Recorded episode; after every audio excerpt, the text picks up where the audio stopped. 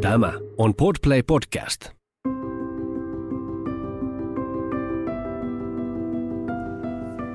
Tämä on Keskeneräiset äidit podcast. Sinulle, joka haluat kasvaa lempeästi kohti omanlaistasi äitiyttä, samaa tahtia lastesi kanssa, onnistuen ja epäonnistuen, omaa tietäsi etsien. Olet lämpimästi tervetullut mukaan.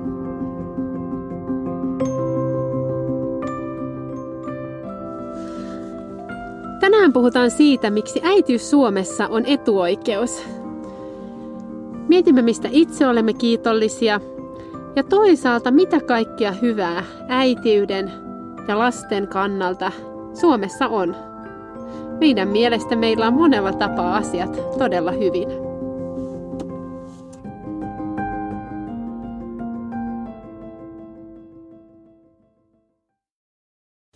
Kansalaiset, medborgare, hyvää itsenäisyyspäivää 2020! Woo!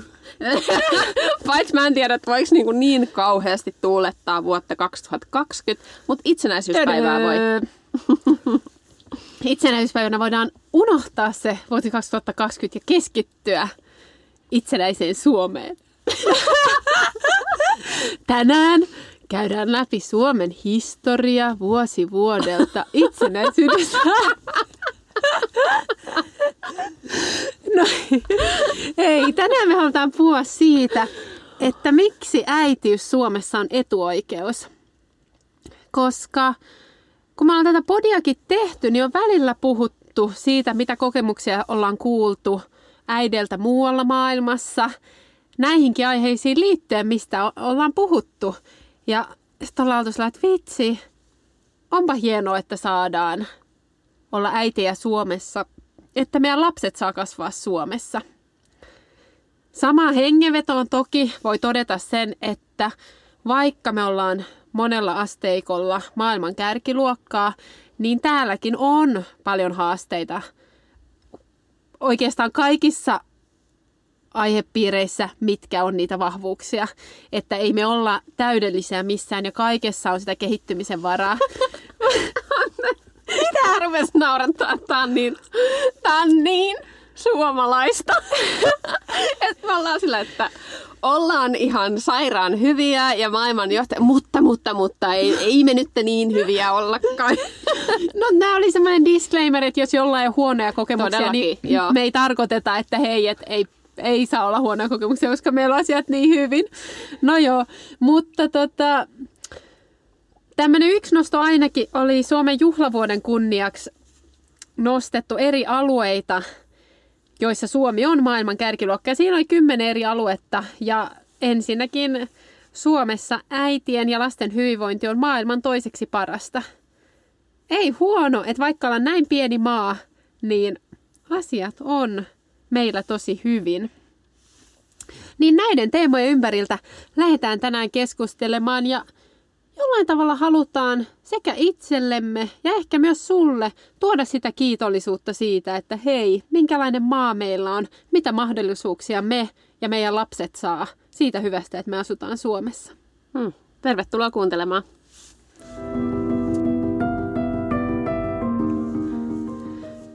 Näissä eri tutkimuksissa, joissa Suomen erinomaisuutta tuotiin esille, niin muun muassa nostettiin esiin tasa-arvoisuutta, turvallisuutta, nuorten hyvinvointia ja tyytyväisyyttä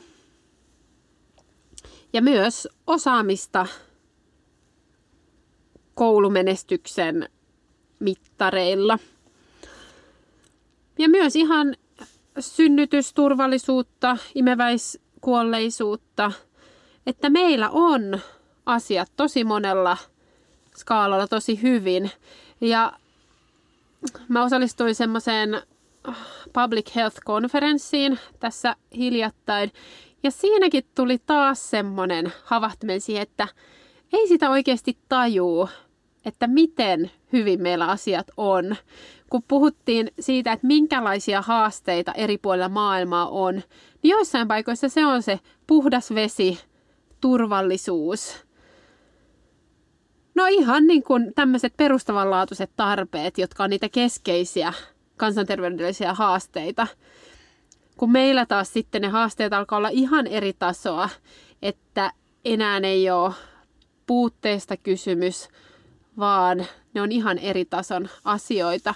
Toisaalta siinä samalla tuli myös se ajatus, että Suomessakin on niitä, jotka asuu siinä tosi kovassa puutteessa, että ei se ole vaan niin, että se on jossain kaukana, mutta että keskimääräisesti meillä on tosi hyvin asiat. Muutamia juttuja, mitä erityisesti mulle tuli mieleen, kun mä mietin näitä, niin on sosiaali- ja terveys, terveydenhuolto. Ensinnäkin se, että miten neuvolat seuraa lapsia ja tarttuu tilanteisiin, jos jokin menee pieleen. Että okei, että joista, jonkun mielestä, jos kaikki menee tosi hyvin, niin neuvola voi tuntua vähän turhaltakin. Mutta oikeasti meillä huomataan poikkeavuudet tosi paljon aikaisemmin kuin monissa muissa paikoissa, koska näitä asioita rutiininomaisesti seurataan. Ja myös on se kokemus, että lapsia hoidetaan hyvin. Että jos lapsille tulee terveysongelmia, niin kyllä niitä priorisoidaan meidän terveydenhuollossa tosi paljon. Muun muassa lasten syöpähoito on ihan maailman huippuluokkaa. Lapsiperheitä tuetaan niin neuvolan kautta, eli lasten perhepalveluiden kautta, kun siis ihan siis äitiys- ja isyyspäivärahat. Ja se yleinen ilmapiiri, että se yhdeksän kuukautta on tosi fine olla kotona, että joissain muissa maissa on ihan perusjuttu, että kolmen kuukauden jälkeen mennään takaisin töihin. Ja sitten taas, että jos haluaa kaksi vuotta tai kolme vuottakin, niin sekin on useimmiten tosi fine. Ja tuli myös mieleen tuosta sosiaalihuollosta, että vaikka perheeltä menisi toimeentulo, niin kyllä silloinkin pidetään huolta. Toki niin kuin, elintasoa ei voi ehkä pitää ihan sama, samanlaisena, mutta ei ole niin kuin vaikka Jenkeissä, jossa kun korona vei työn perheeltä, niin oli vähän niin kuin riski, että joudutaan kadulle. Et se turvallisuus on jotain semmoista, mitä ei sitä oikein osaa arvostaa. Mutta mä toivon, että näiden meidän puheiden perusteella tulisi taas semmoinen, että vitsi, vau. Terveydenhuoltoon liittyen tuli myös se ajatus, että myös meitä itseä hoidetaan hyvin. Meidän ei tarvi miettiä, että voinko mennä lääkäriin, onko mulla varaa vai onko se pois meidän perheen toimeentulosta, koska lääkärilasku olisi tosi iso. Ja toisaalta myös, että meidän omia vanhempia hoidetaan hyvin. Et ei tarvitse kantaa sitäkään huolta, että pärjääkö he ja pääseekö he lääkäriin sitten, kun tulee terveysongelmia. Niin sen kokee kyllä tosi merkittäväksi. Jotenkin, että se turva, turva on. Ei vaan se yhteiskunnallinen, yhteiskunnallinen turva, mikä toki on myös merkittävää. Se, että lapset voi leikkiä pihalla, koululaiset voi kulkea kouluun, eikä tarvi pelätä samalla tavalla kuin toisissa kulttuureissa. Sitten yhtenä osa-alueena mietin kanssa koulujärjestelmää, että omilla lapsilla on mahdollisuuksia heidän mahdollisuuksien mukaan. Tavallaan, että se ei ole lähtökohtaisesti perheen toimeentulosta kiinni, mikä tosi monessa muussa maassa on se tilanne. Ja että koulujärjestelmä on mun käsityksen mukaan hyvä. Petra saa tätä niin kuin täydentää sitten. Mutta tota, se, että opettajat on arvostettuja ammatissa ja että heillä on yliopistokoulutus, koska ainakin mun käsityksen mukaan monissa muissa maissa opettajilla ei ole edes yliopistokoulutusta, vaan se on paljon matalamman asteen koulutus. Sitten tasa-arvoisuudesta tuli se ajatus, että sekä lapset on kesken aika tasa-arvoisia. Toki varmaan jotain semmoista eroa on, mutta lähtökohtaisesti siellä luokalla on kaikenlaisia lapsia, eikä heitä arvoteta sen mukaan. Ja myös se, että vanhempien välillä on tasa-arvoa, että ei ole tiettyä ajatusta, että näin täytyy mennä, vaan että parisuhde tai pariskunta voi itse miettiä, että miten me halutaan rakentaa tämä meidän perheelämä. Ja myös se, että on täysin hyväksyttävä, että äiti tavoittelee uraa ja että se on ihan luonnollista, kun taas ainakin oman jotenkin käsityksen mukaan joissain muissa maissa se edelleen on aika standardi, että mies tavoittelee uraa ja äiti hoitaa kotia. Sitten vielä yhtenä näkökulmana niin tämä uran ja perheen yhteensovittaminen niin äidillä kuin isällä. Että jollain tavalla mulla on semmoinen käsitys, että suomalainen tahti tehdä töitä on erilainen kuin monessa muussa maassa. Että monissa muissa maissa on ihan perus, että isä tulee kotiin kuudelta, kahdeksalta, jopa kymmeneltä, että se on niin kuin hyvän työntekijän merkki, että tehdään pitkää päivää. Et toki Suomessakin arvostetaan hyvää työntekoa, mutta kyllä jollain tavalla on aika vahvana se ajatus, että kahdeksan tuntia on se perus. Mikä sitten kyllä tukee sitä koko perheen hyvinvointia, kun ei ole se ajatus, että okei, toinen on siellä kotona päivät pitkät yksikseen. Ja toki, että se toinen vanhempi myös on niiden lasten kanssa. Mulla oli yksi tuttu, joka oli ollut USAssa vaihdossa ja hänellä oli neljä lasta. Ja siellä klinikassa ihmeteltiin sitä, että, että sä oot niinku tämmöinen tutkija ja sit sulla on neljä lasta. Että siellä useimmilla ei ollut edes lapsia niillä tutkijoilla. Että siitäkin tuli semmoinen ajatus, että niin, että meillä Suomessa on paremmat mahdollisuudet saada sekä perhe että ura. Ja sitten, no kyllä ne tavallaan yhteiskunnan tukimuodot, että äiti voi palata töihin, on hyvä päivähoito, isienkin kotona oleminen on tosi normaalia myös, niin antaa myös äidille mahdollisuuksia yhdistää sitä työtä ja uraa. Joo, tämmöisiä ajatuksia mulle nousi. Mitä Petra sulle näistä herää ja osittain myös sillä, sitä taustavasti, että kun sä oot asunut ulkomailla itse? Joo, tosi hyviä pointteja oot koonnut tossa ja voin kyllä allekirjoittaa noita. Että aika samantyyppisiä asioita on itsekin pohtinut. Turvallisuus on kyllä sellainen asia. Mä itse asiassa lähivuosina tässä sanonut niin kuin mun miehelle, että huh, mieti kun me oltaisiin jossain muualla, kun meidänkin lapset saa ulkona liikkua aika vapaasti tai kun ollaan kaupassa, niin ei tarvi olla ihan siinä vieressä ja pelätä, että joku vaikka nappaa hänet tai muuta.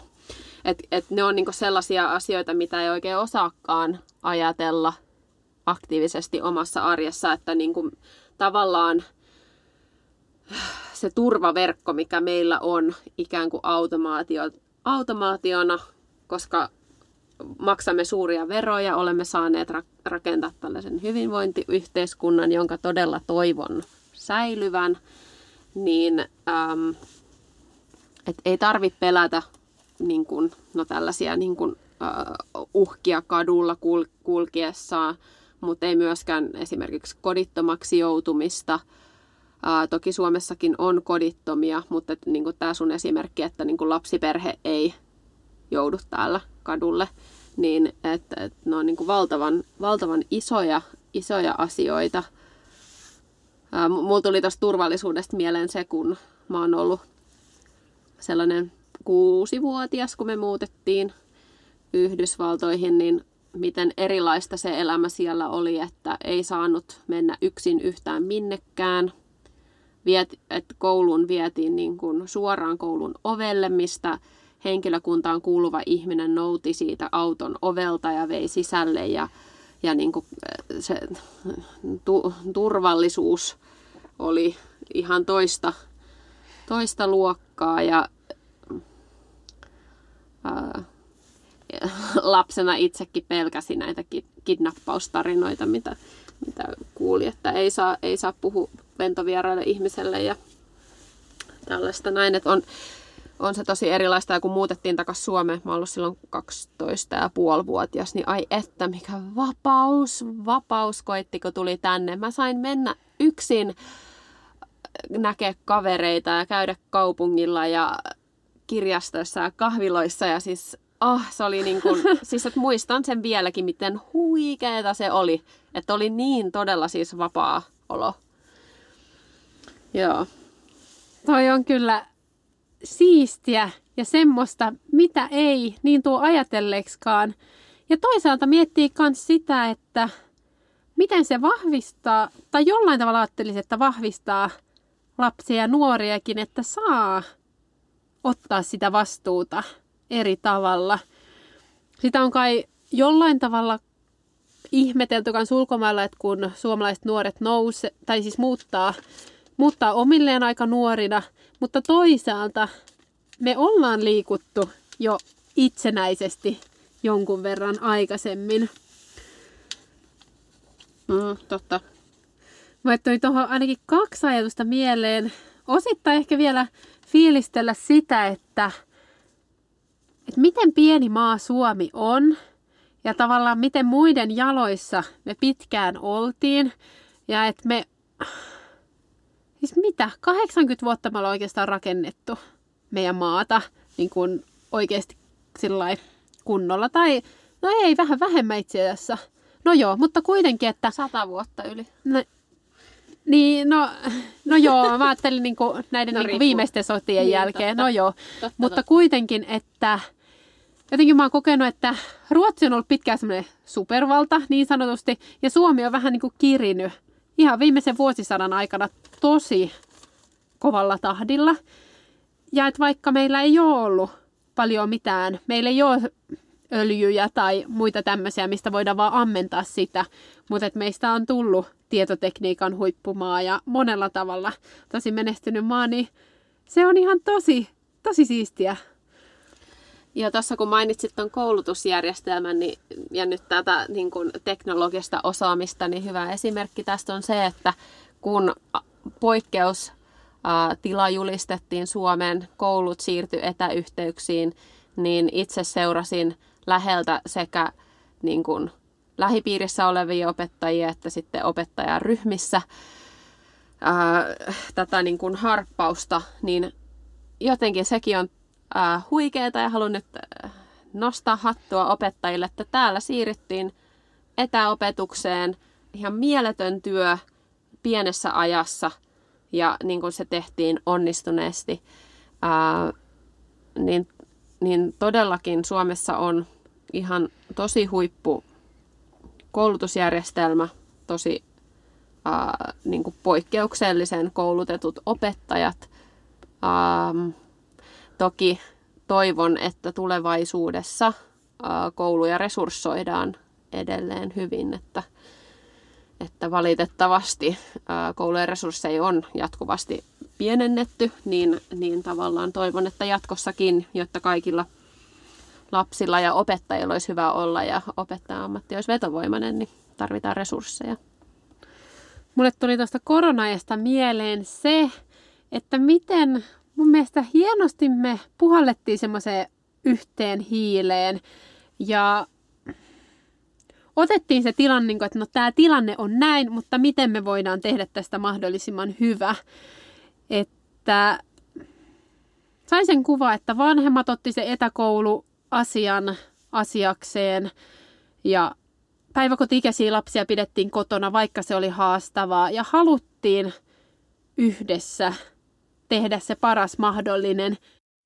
Toi tiimihenkisyys on niin sellainen asia, että jotenkin ajattelen, että tämmöisessä aika individualistisessa maailmassa saatetaan ehkä unohtaa se, mikä valtava etu meillä on Suomessa siitä, että kaikista pidetään huolta. Ja miten paljon sellainen mentaliteetti ennalta ehkäisee sitä, että ei ole rikollisuutta. Miten se on meidän jokaisen lapsen etu, että kaikista lapsista pidetään huolta. Että vaikka niin kuin ehkä enemmän kuin joskus ennen, niin tavallaan ajatellaan sitä omaa hyvää jossain määrin ää, tai saatetaan ehkä joskus kyseenalaistaa suuria veroja, vaikkakin suomalaiset on ää, aika kiitollisia veronmaksajia, että haluavat maksaa veroja, niin jotenkin se, että, että niillä saadaan aikaan sitä meidän turvallisuutta ja hyvinvointia. Mä täällä nyökyttelen niin kuin isolla päänliikkeellä, kun siis just näin. Ja se on hienoa, että miten meillä katsotaan muutamaa vuotta pidemmälle, että mietitään vaikka sitä seuraavaa sukupolvea, että nyt kun me otetaan tätä sukupolvea, niin seuraavalla sukupolvella on myös turvallista.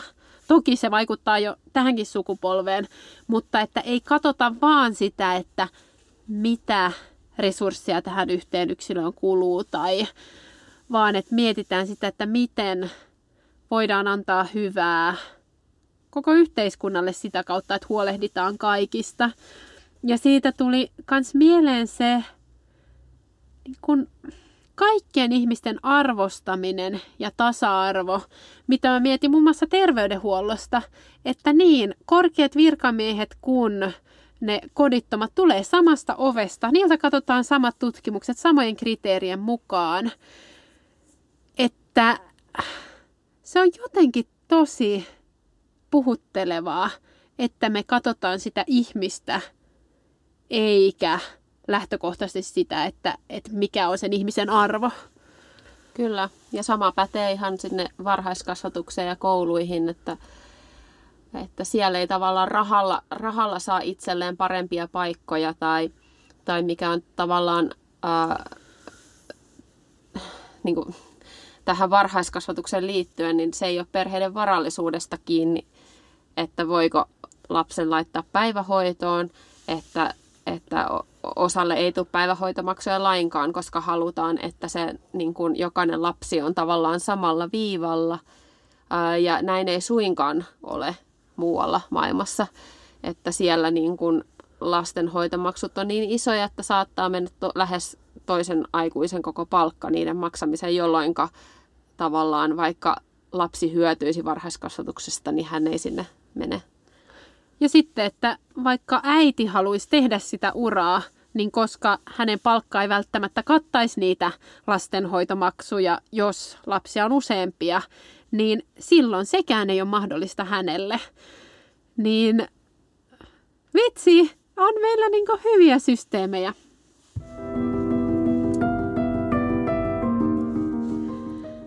Me ollaan tuotu esille jo monia asioita, mitkä on hienoja ja tosi siistejä Suomessa. Mutta ihan nyt tähän meidän omaa elämää. Mikä Petra susta on erityisen hienoa? Mistä sä oot kiitollinen tällä hetkellä Suomessa? Äh, no kyllä tämä tiimihenki, mitä tuossa jo sivuttiin, niin on ollut tavallaan tänä vuonna sellainen asia, jota on ollut hieno seurata.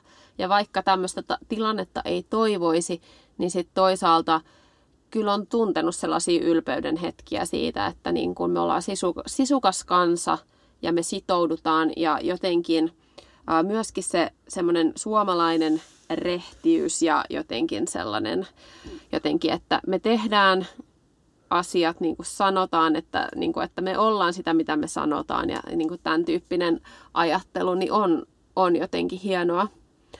Ää, ja ehkä jotain samaa kuin saksalaisilla, semmoinen tehokkuus ja, ja sellainen, niin, että, että se on niin kuin tänä vuonna ollut meidän valttikortti jossain määrin. Mutta kyllä mä oon kiitollinen toisaalta, vaikka me ollaan hiljainen kansa, niin joku semmoinen välittömyys ja joku sellainen vaatimattomuus on tosi kaunista, semmoinen maanläheisyys ja, ja, ja turvallisuus. Ää, ja, ja kyllä mä niin äitinä nyt kun omat lapset on, on varhaiskasvatuksessa, niin, niin olen tosi kiitollinen, että on sellainen mahdollisuus ja, ja miten paljon se tukee meidän perheen hyvinvointia, miten se tukee meidän parisuhteen hyvinvointia, niin kuin, että miten tuollaiset asiat tukee perheitä ja saa olla niin kuin, ä, osana saamassa sitä tukea, niin tuntuu merkittävältä. Ja olen niistä kyllä tosi kiitollinen. Ja myös kaikille, jotka on tarjoamassa niitä palveluja, niin olen tosi kiitollinen. Ihanaa. Tosi, tosi tärkeitä asioita. Mulle kanssa nousi tosta se välittömyys ja rehellisyys, minkä sanoisit esille, niin se on kyllä tosi tärkeä juttu. Ja semmonen, niin siitä tulee turvallinen olo Kyllä, vaikka joskus vähän niin kuin ehkä saa se ajatuksen, että suomalaiset on jopa vähän naiveja, että pitää, pitää kiinni siitä, mitä on luvannut, tai jotenkin ei, ei voi luoda hyvää tunnelmaa vaan sanomalla jotain, vaan että pitää seistä sanojensa takana. Mutta semmoisia asioita, mitä itselle, mä pohdin tätä, niin ainakin tuli se luonto mieleen. Että kun me oltiin maailmanpörysmatkalla, niin jotenkin havahtui siihen, että puhdasta luontoa, ei se ole mikään itsestäänselvyys joka paikassa. Että se, että niin kun parisataa metriä kotiovelta, niin on tosi ihana metsä, missä voi olla vapaasti. Ehkä jopa pelkäämättä. Ei, se nyt ei ehkä maailmanlaajuisesti ole joka paikassa näin, mutta kuitenkin, että sinne voi mennä ja nauttia siitä luonnosta, niin se on tosi, tosi ihana. Sitten kyllä, itse on terveydenhuollosta kiitollinen sekä itsen kuin omaisten suhteen varhaiskasvatuksesta, koska se kyllä vaikuttaa meidän arkeen. Ja siitä, että itse on kokenut, että ainakin meidän perheelle ja lapsille se on ollut tai toiminut hyvin, on otettu tosi hyvin meidät huomioon. Ja on sitä suunnitelmallisuutta siellä, on nähty lapsen persoonallisia tarpeita ja vahvuuksia, niin kyllä se tuntuu tosi merkittävältä, että täällä tiedostetaan asioita ja mietitään, että miten voidaan tehdä asiat hyvin. Ja kyllä ne lasten koulunäkymät tuntuu tosi merkittäviltä. Ja kyllä se ihmisten arvostus ja ihmistä huolehtiminen, niin se tuntuu jotenkin tosi syvälliseltä.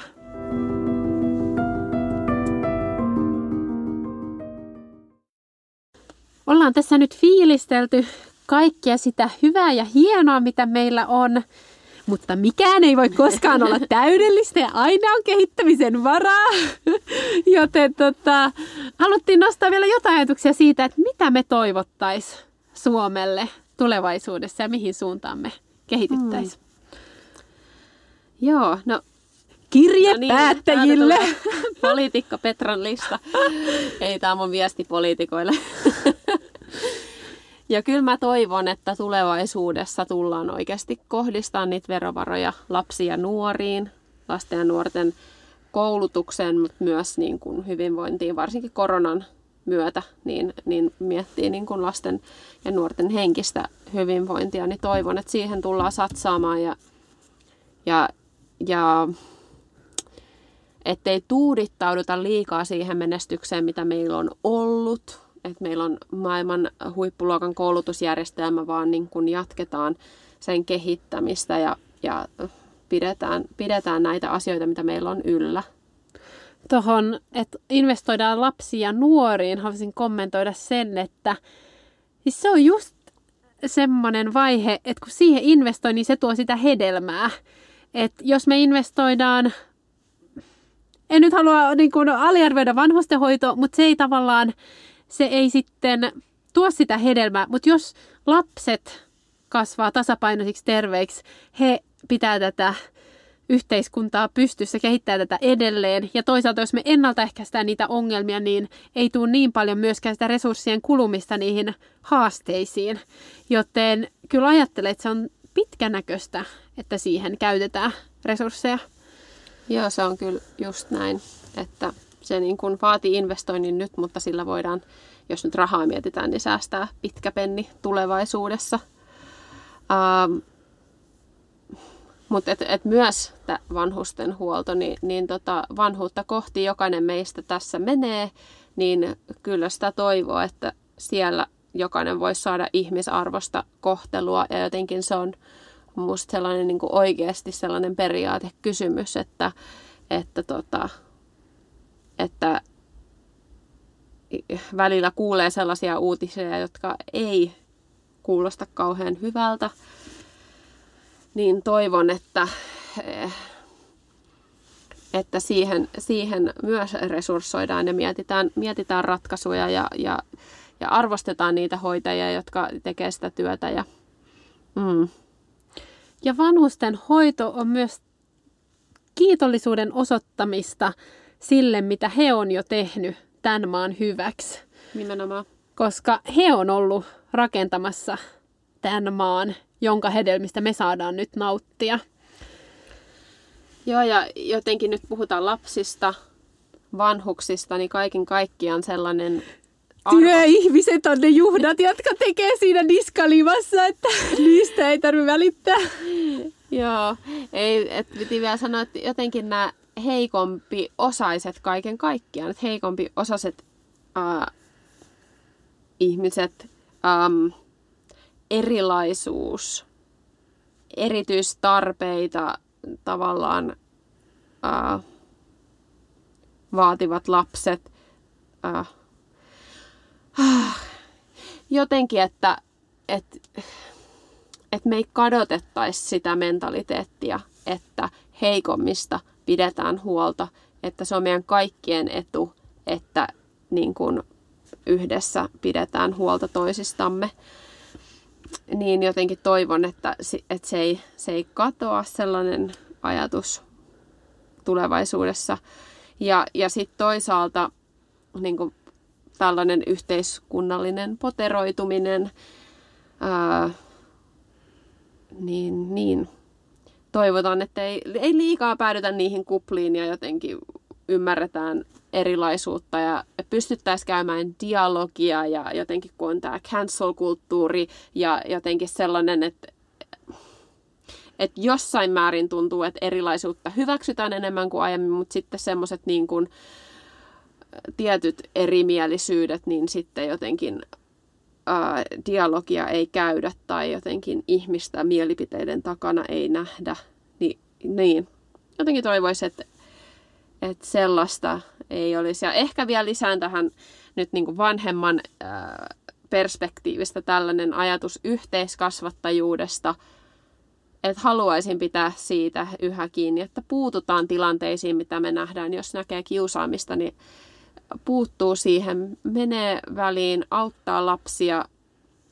Ähm, jotenkin, että et, että ei tulisi liikaa sellaista ajattelua, niin kuin monissa asioista, hoidan vaan tämän mun oman tontin ja noi asiat ei kuulu mulle mitenkään, vaan että niin kuin, jotenkin, että saisi olla se koko kylä kasvattaa mentaliteetti jossain määrin kuitenkin tulevaisuudessakin.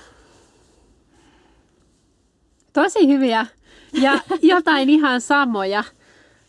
Ja se on tavallaan aika hienoa, että meille tuli siis toi erilaisuuden näkeminen. Mulla oli kanssa se yhtenä itse asiassa ensimmäisenä, kun tavallaan se on hienoa, että meillä on sitä tiimihenkeä, yhdessä tekemistä, vähän niin kuin, että mennään, ei nyt armeijana eteenpäin, mutta silloin oletetaan tietyllä tavalla, että mahdutaan semmoiseen samaan muottiin.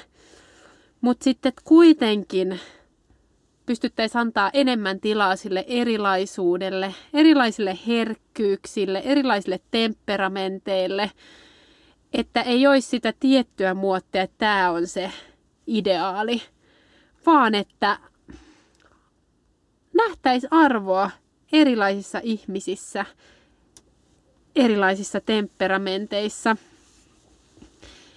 ja siitä jatkumona tavallaan äitiydenkin toteuttamisessa annettaisiin tilaa ja vapautta toteuttaa sitä äitiyttä omalla tavallaan ja tuettaisiin toisia äitejä siinä heidän tavassaan. Sitten yhtenä asiana niin toivon, että äitiä arvostettaisiin. Kyllä mulla on semmoinen kokemus, että arvostetaankin, mutta ehkä kuitenkin tuntuu siltä, että meidät otetaan niin itsestäänselvyytenä, että me huoletaan ne lapset kunnollisiksi kansalaisiksi, mutta että muistettaisiin se äidin hyvinvointi ja että äiditkin tarvitsee välillä voimaantumista.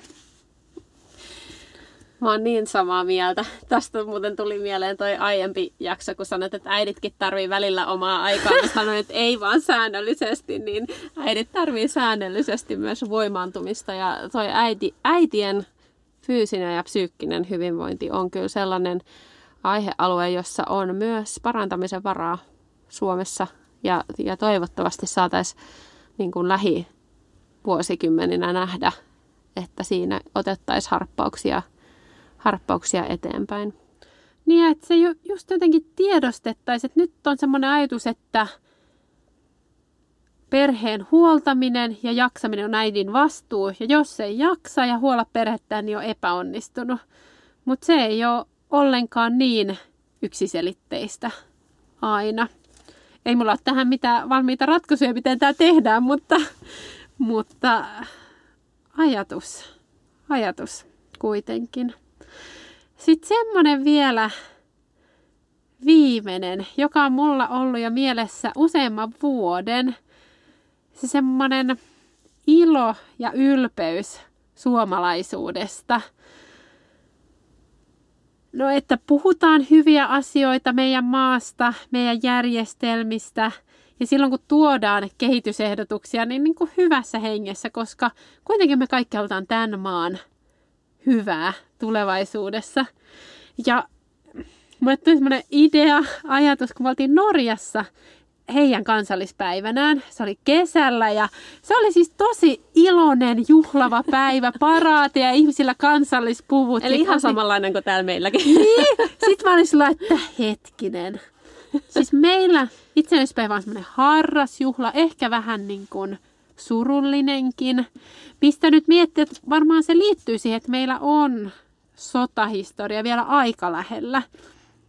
Mutta jollain tavalla että ei se kunnioitusta sotahistoriaa kohtaan vie pois sitä meidän iloa ja ylpeyttä siitä meidän maasta. Niin mulla on tämmöinen idea, nyt tämä menee kaikille meidän kuulijoille, että alettaisiin järjestämään paraati. Kyllä, Suomi-päivä joko toukokuussa tai äh, syyskuussa tai elokuussa, jossa on koululaisia mukana. Marraskuussa. Ja, ja sitten niin eri puolia tuotaisi siis suomalaisuudesta ja ilottaisi siitä, että hei, meillä on tämmöinen kansa ja hyvä meininki ja lippuja ja näin. Ja sitten oltaisiin iloisia, että kyllä itsenäisyyspäivällekin on paikkansa, mutta voitaisiin olla niin kuin juhlia meidän maata. Hei, joo, mä voin lähteä messiin kyllä. Paraatiin. Petra ja Säde kävelee siellä. Mulla oli oma paraati kyllä tänään tota, aamupäivällä, kun tätä jaksoa just valmisteltiin, niin, niin, niin mä kot- kuuntelin kotona Paula Vesalan versio Finlandiasta, niin ainakin siis ainakin 20 kertaa putkeen. Mulla soi se vaan toistolla varmaan yli tunnin. Mahtavaa, että säkin teet tota. Siis se on niin kaunis, se on niin kaunis biisi. Ja mä siis ihan niin suurin piirtein just marssin täällä kotona ja semmosia valtavia suomalaisuuden tunteita koin. Se oli aika mahtavaa. Niin, tota. Eli vinkkinä kaikille nyt itsenäisyyspäivänä Paula Vesalan Finlandia soimaan ja kotimarssit käyntiin. Ja sitten pitää ottaa video siitä ja tägätä keskeneräiset äidit, jotta voidaan jakaa se kaikki. Mä meinasin just sanoa, että pitää, että voi vaikka kuulkaa marssia siellä alasti suomalaiseen henkeen ja sitten käydä vähän löylyissä.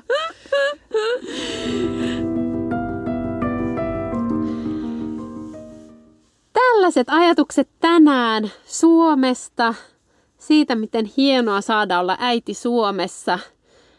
Ja kyllä mä uskon, että me ja säkin varmaan siellä sait kiitollisuutta taas siitä, että on hienoa, että me saadaan elää ja kasvaa Suomessa. Voidaan tehdä töitä tämän maan eteen ja viedä sitä eteenpäin yhdessä. Ja jos kuuntelet itsenäisyyspäivänä, niin hyvää itsenäisyyspäivää. Tai jos kuuntelet minä tahansa muuna päivänä, niin hyvää päivää! Hartaita tunnelmia ja no tänä vuonna ei ole linnanjuhlia, niin jotain muuta sitten on varmaan tiedossa. Hei, oikein mahtavaa viikkoa sulle. Tuu seurailemaan meitä at keskeneräiset äidit podcast Instagramiin. Säde löytyy sieltä at, äh, miksi mä sanon at, idea sade ja mä oon arkeen katketty aarre. arkeen kätketty aarre. Ja mm, joo, mahtavaa. Ensi kertaan. Moikka! Moi moi! Oi Suomi, katso, sinun päiväs koittaa. Yön muhkaa karkoitettu on jo pois. Ja rakkaudessa soittaa, kuin itse taivaan kansi sois. Yön vallat aamun valkeus jo voittaa, sun päiväs koittaa oi